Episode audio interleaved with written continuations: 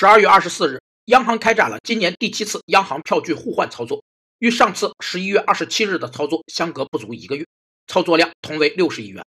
央行票据互换工具是中国人民银行为提高银行永续债的流动性，于二零一九年一月二十四日决定创设的央行票据互换工具。公开市场业务一级交易商可以使用持有的合格银行发行的永续债，从人民银行换入央行票据。